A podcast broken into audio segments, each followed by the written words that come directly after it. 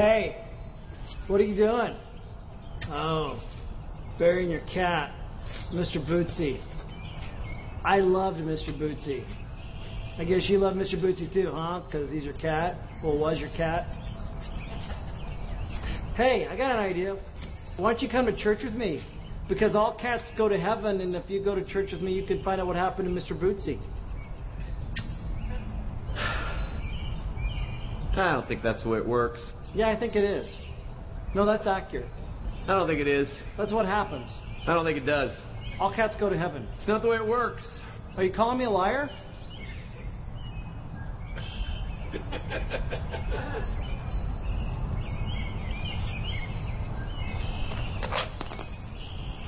So, do you want to go to church with me?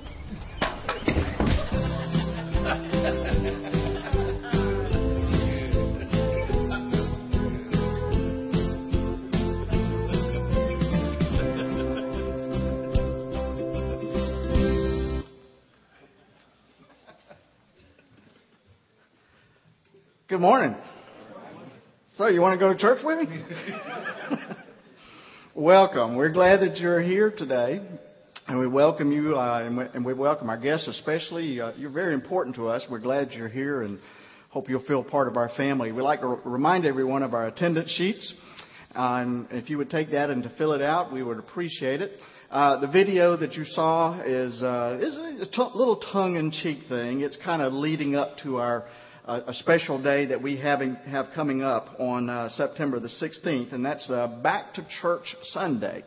Um, now, how many of you know of somebody who needs to be back in church? Hadn't been in church for a while, needs to be back in church. It, most of us know somebody like that. And this is an opportunity for you to invite that person to come to church. We're going to have a special day on September the 16th and this is an opportunity for you to invite that person to church. And did you know that that 82% of people who are not attending church say that they would attend church if somebody invited them to go. And so for a lot of people, all it takes is an invitation. Just don't do it like that. Just a simple invitation. That's all it takes. Um, several other things that are that we have going on. Upward is um, it's in, it's not in full swing yet, but we're swinging. We got all the um, got all the uh, the brochures distributed. We started uh, evaluations yesterday. We will be having evaluations tomorrow and Tuesday and Thursday and next Saturday as well. And uh, we'll be setting up the teams, and we're, we're, recruiting volunteers for coaches and concessions and cleanup and setup and all sorts of things. There are all kinds of things that you can do to help with the, our upward program. And most importantly, you can pray for it. And, uh, and we hope that you'll be doing that already, praying for this upward ministry. It's an important ministry of our church. Pray for our children, pray for our leaders and uh, and volunteer to work. Uh, and it's it's going to be another great year, I know. We do need some scholarships. Um, as soon as the uh, brochures got in the hands of, of people, we the phone started ringing off the hook, and people were a lot of people were asking for scholarships money. And uh, if you would like to provide scholarships for some children who cannot uh, afford to uh, to play or afford to, to pay the cost, the cost for each child is $65. And uh, if you would like to provide some scholarships, uh, we would appreciate that. Just write a check and, and put it's to Upward Scholarships on there, and we would appreciate it. Uh, coming up in a couple of weeks, we'll be having our Sureway fundraiser on September the 7th and 8th. And that's a big, uh, a big fundraiser for our missions project. And we are, we're doing some pre-selling. We have these tickets um, that uh, we are pre-selling for, for dinners and if you would like to, to buy some, you can do that. See somebody on the mission team. But uh, more importantly, if you'd like to take a group of 10 tickets with you and sell them to 10 of your friends, that'd be even better. So if you know some people that you would like to sell these to, I'll be standing up here. I've got about 20 right here that I can give you. And, uh, and take that. And, and for those of you who have been selling, go ahead and get the money in because we need to start getting a kind of account of what we're going to be expected to, uh, to, to prepare for. Uh, also, one more thing the uh, Women's Mission Group will be meeting tomorrow night.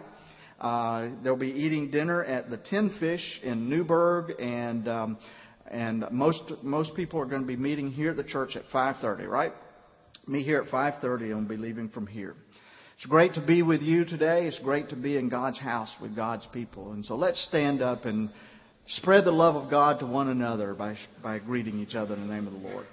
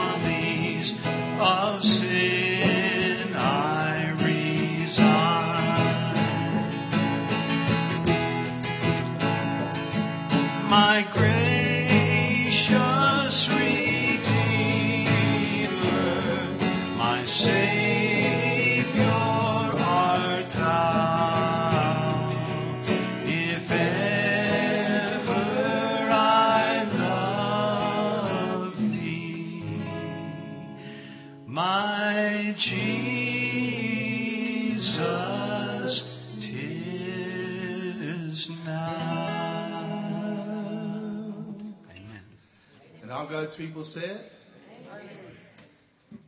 Come on down, children. Matthew's going to be right here up front. Or over there, I guess.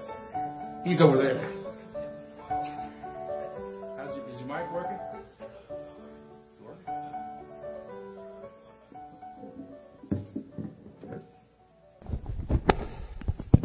Hey, I'm working now. You working? oh.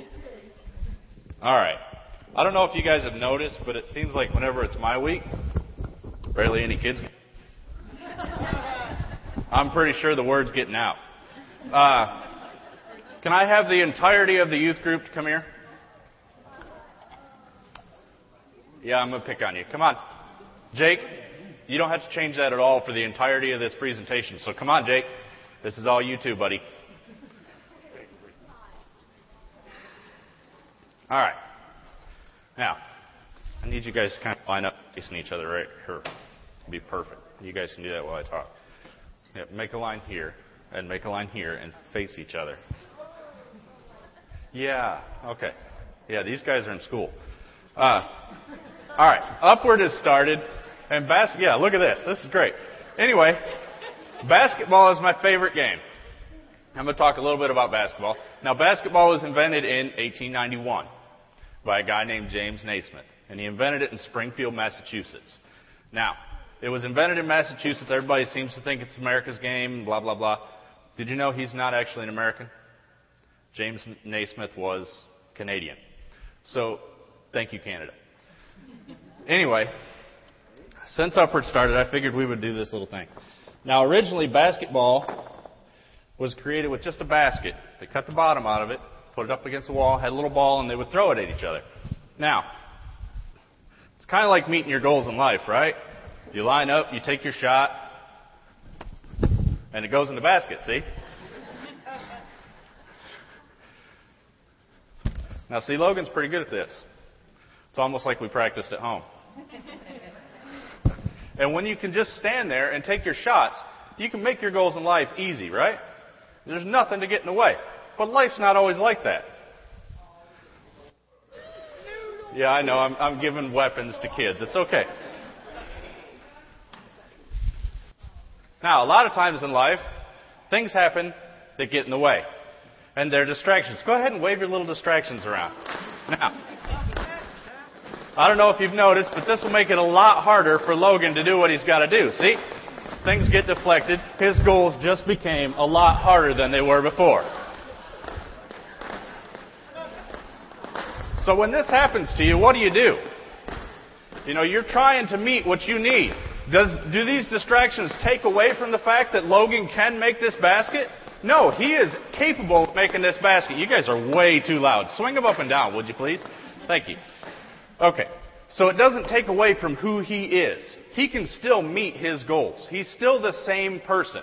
But he's got all these distractions that are playing around in his head and taking away from the, his ability to do that. So what do you do when this happens? Take a step back. Reevaluate yourself. Push your distractions to the side. And suddenly, all of your goals are right there in front of you again. You focus on what's important and you can meet your goals again. So all you guys have got to do is to remember that if a goal is important to you, don't let a distraction get in the way of it. Make sure you set your goals and remember that no matter what happens, you are still the same person. You still have all the abilities to meet all of your goals. You just have to focus. Now, youth, I need you to give me your nipples. I know. I figured you would like the pink one. That's why I bought it. Okay. Now, I have another task for the youth group. Yeah, don't leave. I like to combine things. All right. Upward has started, and like he said, we need people to pray for Upward.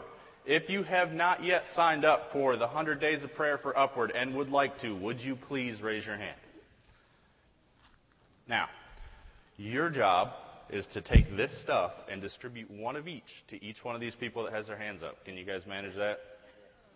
All right, great. Here. Now, when you guys get done filling out the cards, if you would please return them to me, that would be great. And I thank you guys.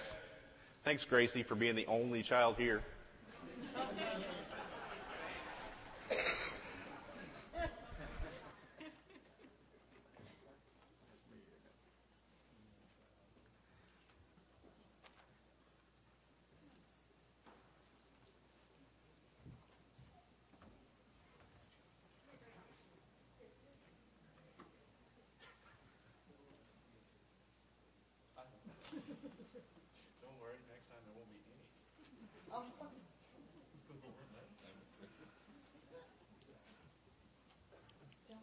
Thank you, Matthew. Please join me now in our responsive reading called Commitment, which I think goes along very well with uh, our children's sermon today. Um, and it's kind of the theme of today. Create in us, O God, a kneeling place where we can empty ourselves of our self importance and become vulnerable to your word to us.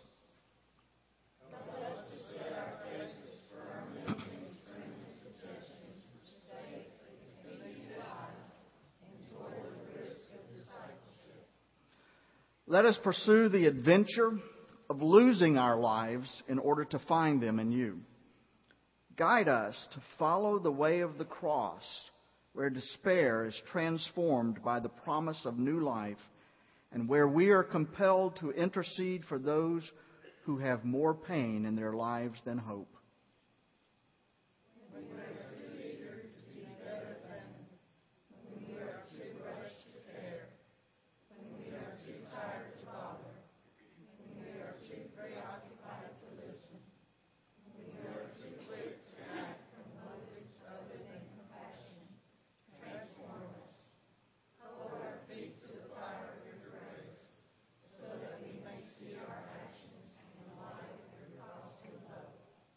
Please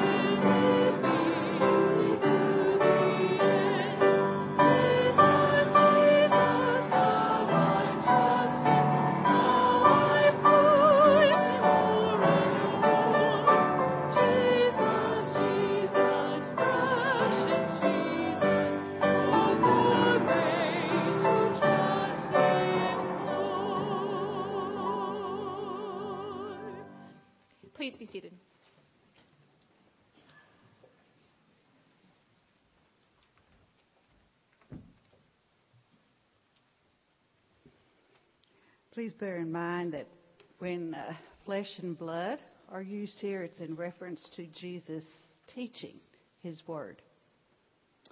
So Jesus said to them, Very truly I tell you, unless you eat the flesh of the Son of Man and drink his blood, you have no life in you.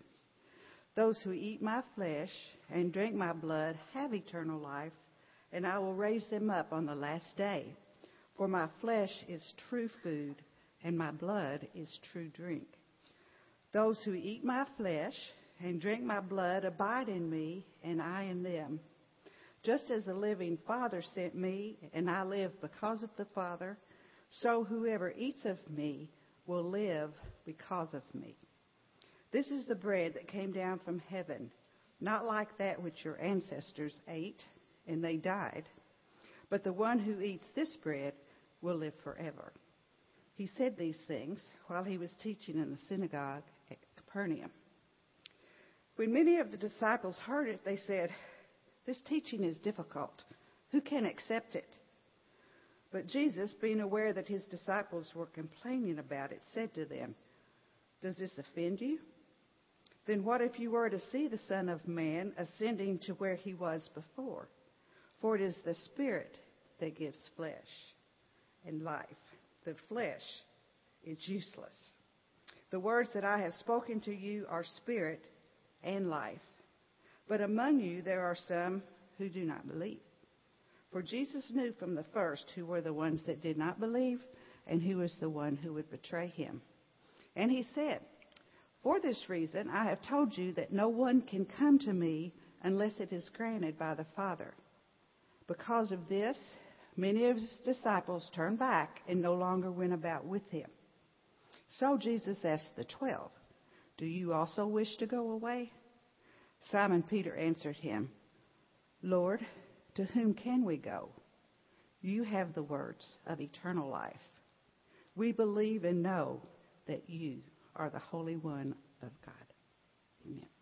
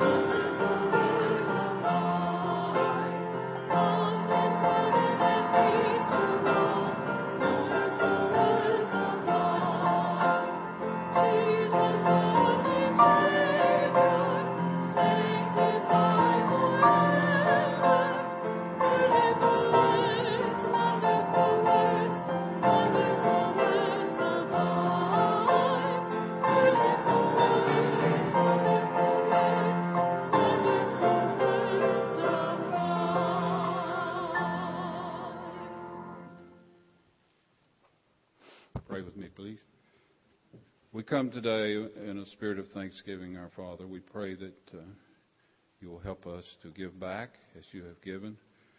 We have been taught that stewardship in time, talent, and finances will produce uh, a return to us And we believe as a church that this is true and we have experienced this.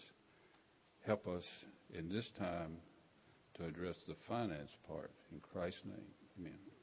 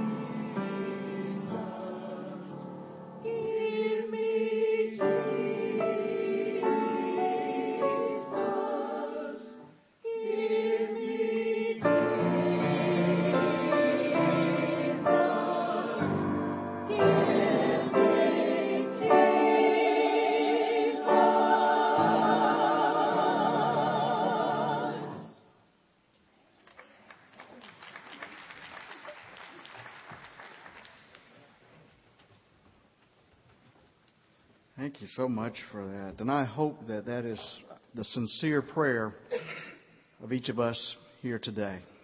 Give me Jesus.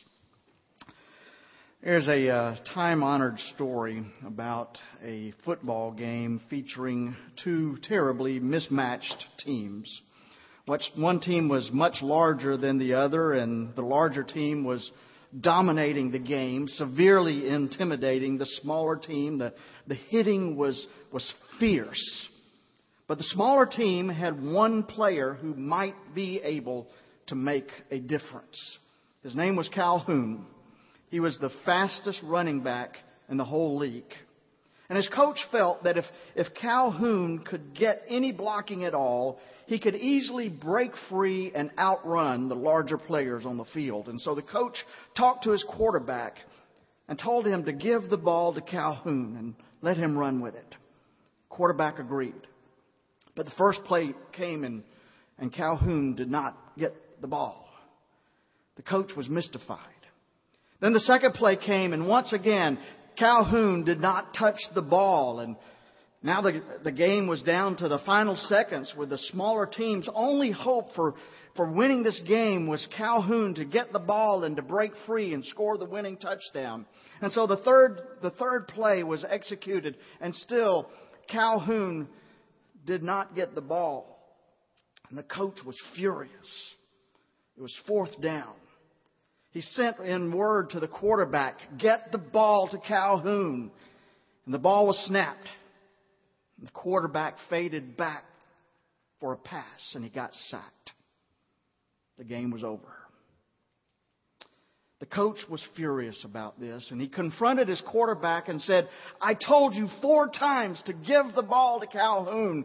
And the quarterback stood tall and said, Coach, you don't understand. Calhoun didn't want the ball. He was intimidated by all the bigger players.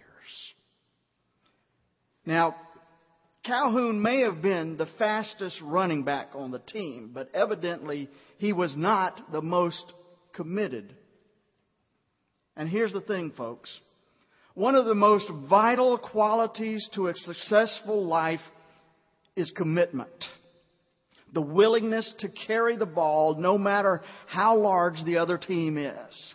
And that's true of our, in our workplace. It is true in our, our marriages. It's true in when we care for our health and in being responsible citizens in anything that we do.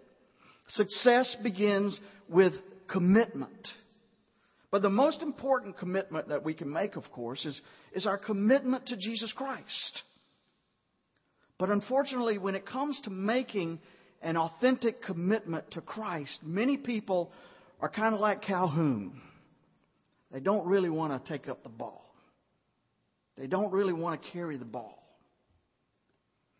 In John 6, we see the amazing story at the beginning of that chapter of Jesus feeding the multitude. 5,000 men and, and possibly an equal number of women and children were fed with with five loaves of bread and two small fish. And the impact of that event was enormous. For those who were there, they saw what happened and, and it made a huge impression on, on them. The, and the people knew after something so dramatic and so miraculous as that, they knew that, that they were in the presence of someone special. So much so that they wanted to make him their king. And they started to kind of rouse the crowd and, and try to do that. They would take him and make them their king. But when Jesus saw that they were getting carried away in their response to this event, he decided he didn't want any part of that. And so he withdrew from them and went across the sea to his home in Capernaum. But the people weren't satisfied with that, and they came looking for him. And Jesus knew that they had come not because they wanted to follow him in, in some kind of a spiritual way, not because they wanted to follow the teachings that he had been telling them, but because they had been impressed by this miracle. That's why they came following him. They wanted to see him do more tricks. They thought he, that he might be an endless source of food and drink. And so he decided to separate the sheep from the goats, if you will. the highly committed from the casually interested. And the way he did this was to begin a theological discussion. and any preacher will tell you that if you want to clear a room, start a deep theological discussion. People aren't interested. And by the way, this is something that I've learned. If you're ever on an airplane and you want people to leave you alone, tell them you're a Baptist pastor. Or even better, a Baptist evangelist. You won't hear a word from the rest of the time. The fact is that these people weren't interested in theology. They had come looking for food. They had come looking for tricks. And, and, and what Jesus began talking about in this theological discussion was the symbolism behind what would become the Lord's Supper. Uh, they had not experienced that at this point, but he was looking ahead towards that. And he was talking about what, what we would know of as the Lord's Supper, the symbolism behind that. Well, it wasn't a popular subject for an after dinner conversation. And the people who heard him talking about this, they didn't understand what he was talking about. And quite honestly, they were probably repulsed by the imagery that he used. Jika, when she read the scripture a minute ago, she prefaced it by explaining what the imagery was because it's graphic. I mean, he seems to be talking about people eating his body and drinking his blood. Yuck. What is this? Uh, maybe the people were thinking, what is this, a, a plot to a vampire movie? The zombies of the Holy Land? They didn't get it. And they were disappointed. They wanted him to be their king. They wanted him to set forth his economic policy. How was he going to give, give them everything that they wanted without raising taxes? That's what they were looking for. And they, they weren't really a whole lot different from, from anybody today. They wanted the benefits, the free lunch pulled out of the, pulled out of the hat, but they didn't want to, to pay the cost. But Jesus wanted them to know that the easy part was over. Now it was time to get down to the nitty gritty of what a commitment to following His kingdom really meant. And most of the crowd didn't want anything to do with that. In verse 66, we read these words. From the time many, from this time, many of his disciples turned back and they no longer followed him. Those are some important words there. And I know that some of you have been through some difficult times in, in, in recent days, recent years, some health problems, some family issues, and business problems. And life has not always followed the rosy scenario that you once thought it would. And some of you may have felt your, your faith weaken a little bit because of all. And Jesus understands that. After he fed the 5,000, the people wanted to make him their king. But within just a, a, few days, their enthusiasm began to, to cool off, and, and many turned back, and, and they no longer followed him. This was a turning point in Jesus' ministry, and I think he knew that, that this was going to happen, but, you know, I, I bet it still hurt. Because, folks, the way of Jesus is not for everybody. The way of Jesus is not for everybody. I wish it were. And don't get me wrong, don't misunderstand me here. Jesus is for everybody, but not everybody is for Jesus. Even some of those who say that they follow Jesus don't really go with them all the way. Reverend David Galloway is an Episcopal priest in Texas, and, and he told a story a while back that many of us, I think, may be able to identify with. He says that he had been playing golf. He just finished a round of golf with uh, three of his buddies in Tyler, Texas, and they'd stopped in at the 19th hole, the, the grill, and to get some lunch at the clubhouse. And the room was full of people, and like is always the case at the 19th hole, these all these I'm talking about you golfers now. You know, these these are people are stopping into the 19th hole there, and they're always telling lies about uh, the great game of golf that they just had, and that oh, that great shot that they made, and the long putts that that dropped, and and then a man came into the room named Hugh. And Galloway says that Hugh is exactly like a typecasted Texas oil man. Exactly how you might imagine him to be. Red faced, large, and loud. Hugh always wanted you to know when he was in the house. He was a backslapping, he hawing fellow, both on the golf course and, and in town. And so it's no surprise nobody really wanted to play golf with him because he was, well, so obnoxious. well, anyway, Galloway was, was sitting there in the 19th hole with his buddies, and, and Hugh came in. He had a drink in one hand and a cigar in the other one. And he came up to Galloway's table. He started talking loudly, which was the only volume he had. In fact, he was so loud that the attention of the whole room naturally turned towards him, and he, and he looked at this Episcopal priest sitting there, and he said, You Episcopalians don't believe in the Bible, do you?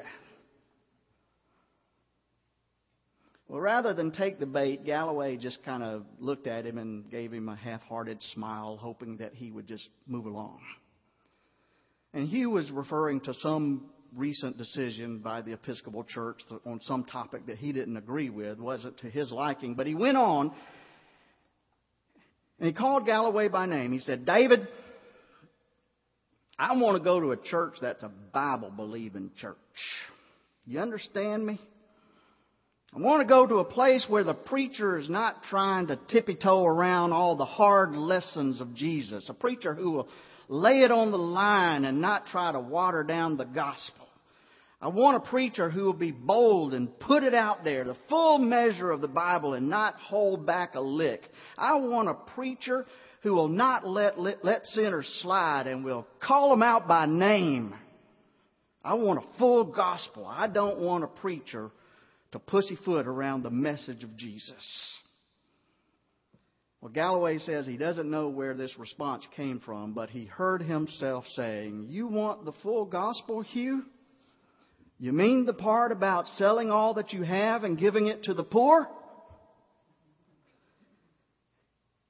And then there was a pregnant silence that fell over the entire room, and Hugh responded, Well, not that part.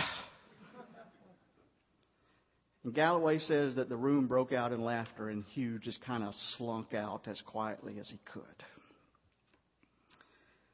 Well, we know that, uh, that a lot of Jesus' so called disciples would slink away if they were put on the spot about Jesus' more difficult teachings. And before someone asks, I know that Jesus didn't tell everyone to sell all that they have and give it to the poor. But Jesus did tell us that we need to be willing to do that if we're asked to make that sacrifice. And he did tell us that we need to have compassion for the poor and to do what we can to help them. But the way of Jesus is not for everyone. Even those of us who are genuinely committed to Him often get distracted. There's a story making its way around the internet recently. It's called The Day the Cricket Preached. And the author wrote um, that when he was a youth, he squirmed through many worship services, but on one particular Sunday, he was forced to, to contend with an added distraction. Because you see, as, the, as soon as the, the preacher got up there to deliver his sermon, a cricket hopped up onto the platform right next to him, and it, and it looked confused and, and stumbled around near the edge of the, of the pulpit area here. And author says that he couldn't keep his eyes off of that cricket. The cricket was right up here on the platform, and everybody saw it. And this it was raised up a little higher than this one, you know, so everybody in the congregation could see this cricket up there. And he couldn't keep his eyes off that cricket. It moved from one side of the platform over to the other, and whenever it had come near to the edge, the author says he would kind of inwardly shout to the cricket, Jump! Jump! But the cricket wouldn't jump. And he continued to move back and forth, and, and the author says he didn't know if that sermon was any good that day or not. He didn't listen to it, he didn't hear it, but the, the cricket was fun to watch. But at the end of the service, an invitation was given for anyone who wanted to follow Jesus to come forward. And when they began to, to sing, that cricket began to move. And he almost got stepped on when the song leader got up here to, to, to the microphone. And some others who had noticed the cricket started to laugh. And, and then the author says that his own laughter turned to amazement.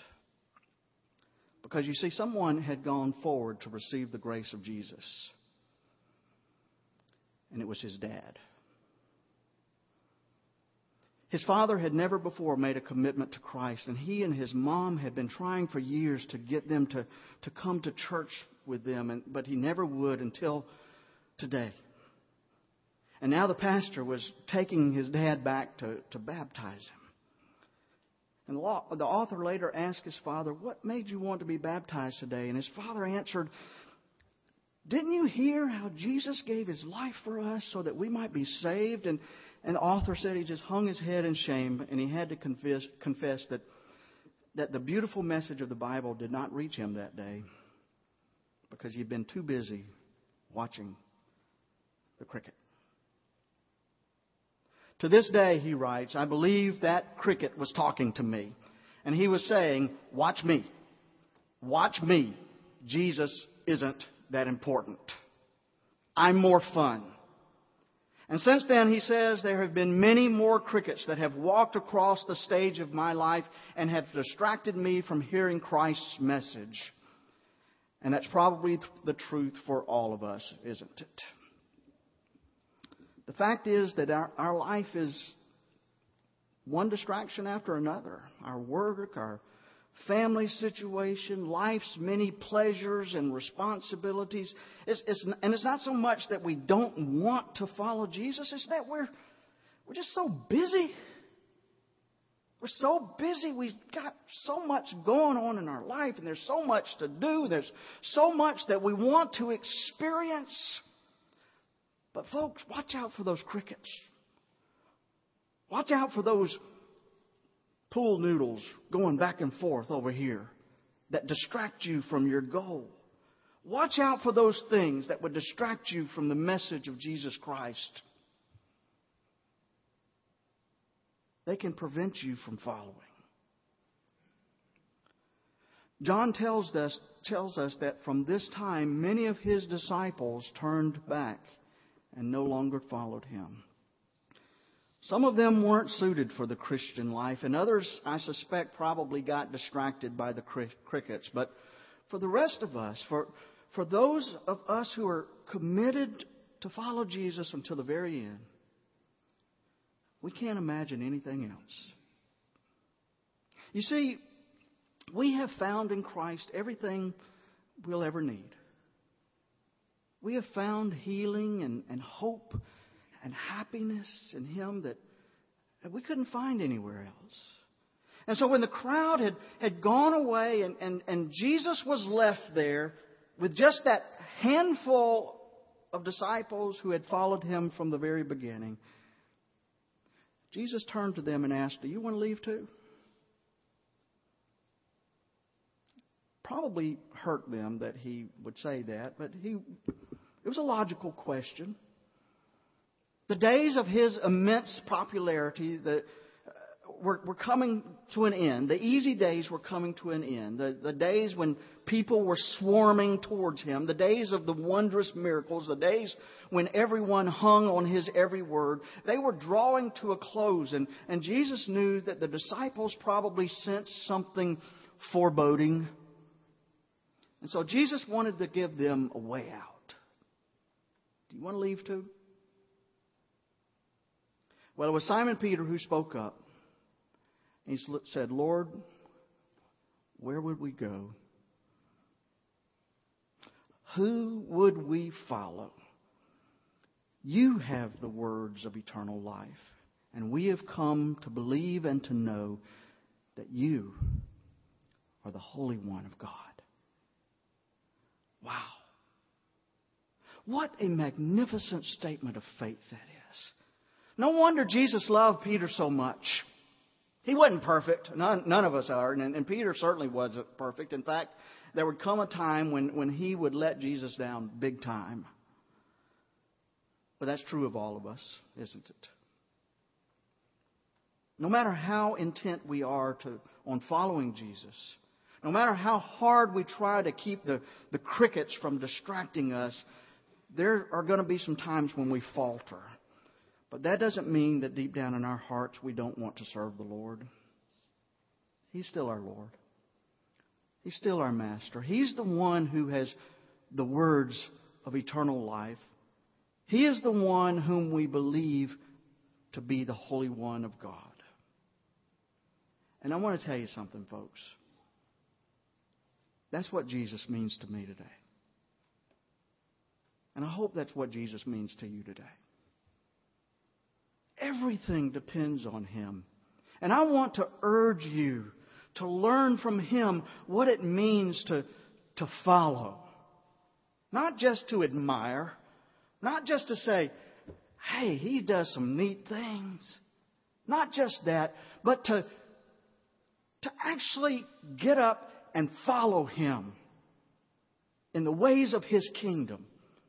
To follow the hard teachings that he gives to us. I want to assure you that you can lean on Him during times of trouble. You can trust your life to Him. And to use a, a Christmas word, He is Emmanuel. He is God with us, whether we're all together or, or apart. And that's what it's all about. Jesus turned to the twelve and asked, Do you want to leave too? And Peter said, Lord, to whom shall we go? You're the one who has the words of eternal life. And, and we've come to know that you are the Holy One of God. May that be the claim of each of our lives as well. Amen.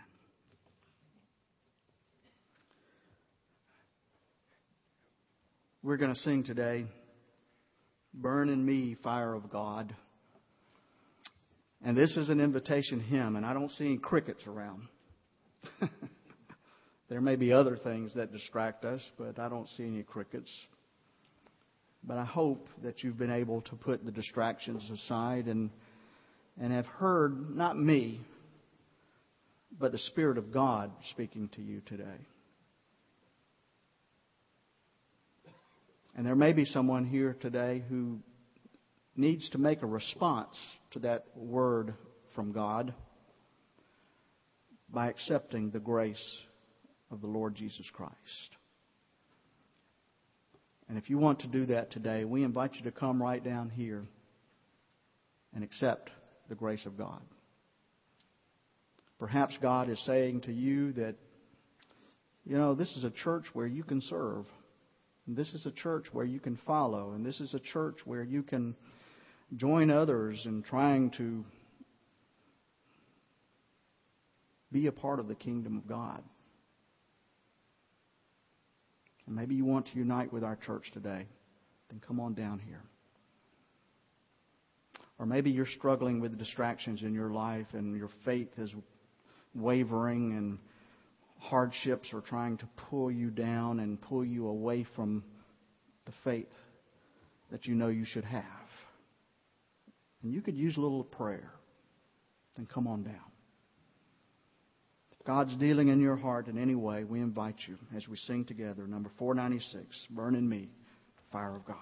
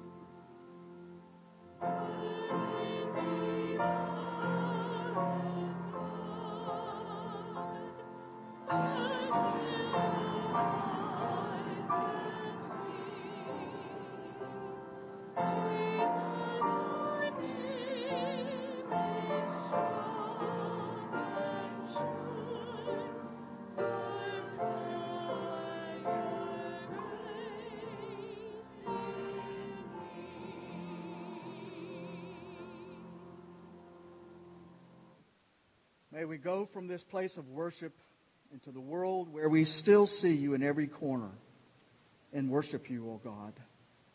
May we go with gladness in our hearts and with a deep assurance of your love and faithfulness. And may we go with a fresh and full commitment to live by your power and for your glory in all that we do. Amen.